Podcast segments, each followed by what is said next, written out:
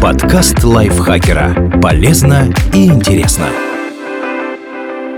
Всем привет! Вы слушаете подкаст лайфхакера. Короткие лекции о продуктивности, мотивации, отношениях, здоровье. В общем, обо всем, что делает вашу жизнь легче и проще. Меня зовут Дарья Бакина. Сегодня я расскажу вам 5 фактов о женщинах Древнего Египта, в которые сложно поверить. Египтянки наносили татуировки, чтобы увеличить свою фертильность. На многих женских мумиях Древнего Египта ученые обнаруживали хорошо сохранившиеся татуировки. Обычно они выглядели как узоры из точек, нанесенные в нижней части живота и в области пресса. Предполагается, что тату набивали как знак защиты. Это был символ бога домашнего очага – беса. Последний являлся верным спутником и помощником богини-матери Таурт и помогал женщинам успешно разродиться. А рисунки из точек, нанесенные на бедра и низ живота, живота должны были способствовать успешной беременности. Долгое время ученые полагали, что только женщинам в Древнем Египте разрешалось наносить татуировки. Но в 2018 году археологи нашли первого мумифицированного мужчину, у которого тоже были узоры из точек. И ученые никак не могут понять, почему этого парня наградили таким украшением. Возможно, он имел какое-то отношение культу плодородия. Ну или у этого несчастного было паразитическое заболевание под названием шистосомоз, из-за которого он мочился с кровью. Древние египтяне верили, что это своеобразная форма менструации и считали, что такие мужчины могут даже забеременеть. Возможно, именно из-за этого татуировщики и сделали исключение для бедного египтянина. Женщина в Египте могла сделать неплохую карьеру. Женщины в Древнем Египте много работали по дому.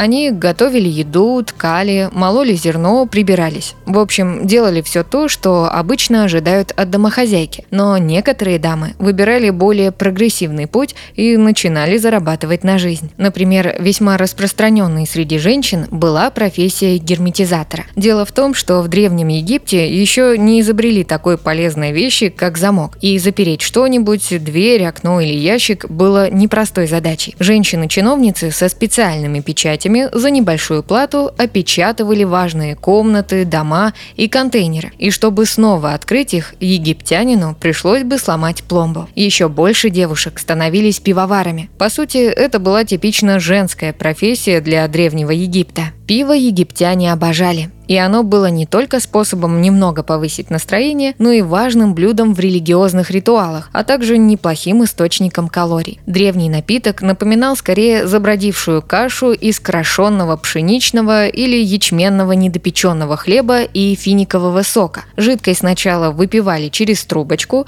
а потом доедали с дна гущу. Пиво настолько ценилось египтянами, что иногда им расплачивались с рабочими. Другая сфера, где египтянки иногда делали карьеру – это медицина. К примеру, одна врачевательница по имени Писишет, жившая где-то две с половиной тысячи лет назад, была главным врачом, стоматологом и акушером при дворе четвертой династии фараонов Египта. Девушки могли также посвятить себя пению, танцам, актерской игре или получить должность провидицы либо татуировщицы при храме. И, наконец, египтянка, принадлежавшая к царской семье, могла даже заделаться фараоном. Но тут была проблема. Посредником между богами и людьми мог стать только мужчина. Поэтому царицы вроде Хатшепсут или Нейтхотеп переодевались в мужские одежды, прицепляли традиционную церемониальную бородку и официально объявляли себя юношами. В таком виде их и запечатлевали скульпторы для истории. Придворные относились к этому терпимо.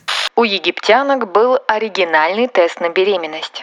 Даже три тысячи лет назад женщинам иногда надо было удостовериться, не беременны ли они. И у древних египтянок был довольно действенный способ сделать это. Они мочились на семена ячменя или пшеницы и сравнивали скорость их роста с контрольной группой. Если орошенные злаки прорастали быстрее, это означало, что женщина в положении. И этому есть вполне научное обоснование. Стероидные гормоны эстрогены, содержащиеся в моче, стимулируют рост растений. Современные ученые предполагают, что такой метод мог определить наличие беременности в 80% случаев. Весьма неплохо для того уровня развития науки и техники, которым довольствовались египтяне. Правда, женщины таким же способом надеялись определить и пол ребенка. Якобы овес должен расти быстрее, если это мальчик, а пшеница, если девочка. Но так злаки, естественно, не работают. Имущество в Древнем Египте наследовалось по женской линии.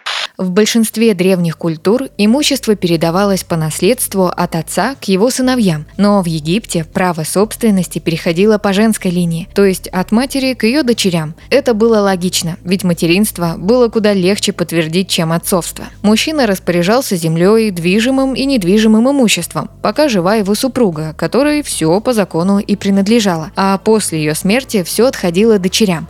Если их нет, то сыновьям. По женской линии от одного фараона другому передавалось, по сути, и все государство целиком. Женитьба на наследнице престола давала право мужу управлять царством, но вот завещать его своим детям он не мог. Поэтому, чтобы удержать власть, фараонам приходилось проявлять смекалку. И правители регулярно женились на своих дочерях, чтобы после смерти их матерей никто посторонний не умыкнул царство. Например, Рамсес II после смерти своих жен женился сразу на двух старших дочерях, а Тутанхамон на своей кузине. Возраст жены вообще значения не имел. Брак могли заключать и с пожилыми дамами, и с девочками-младенцами.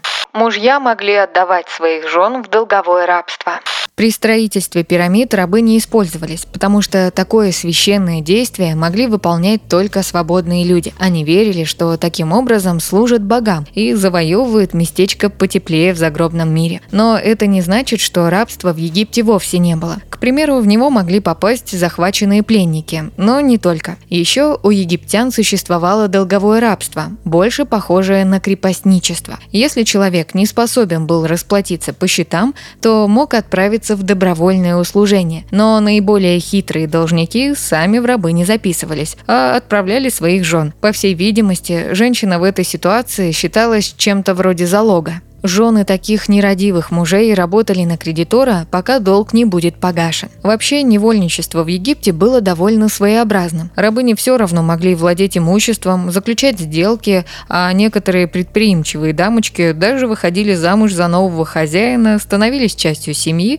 и таким образом обретали свободу. А еще у египтян существовал отдельный вид рабства, когда человек служил своему хозяину, а взамен ему гарантировался успешный переход в загробный загробный мир Дуат после смерти. Вот только разрешалось это только рабам-мужчинам. Женщинам же иногда выплачивали за их труд немного денег, но путешествие в Дуат заслужить они не могли.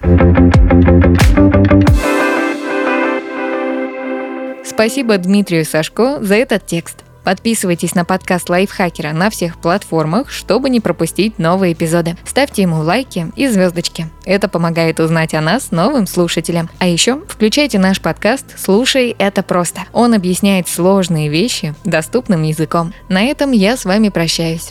Пока. Подкаст Лайфхакера. Полезно и интересно.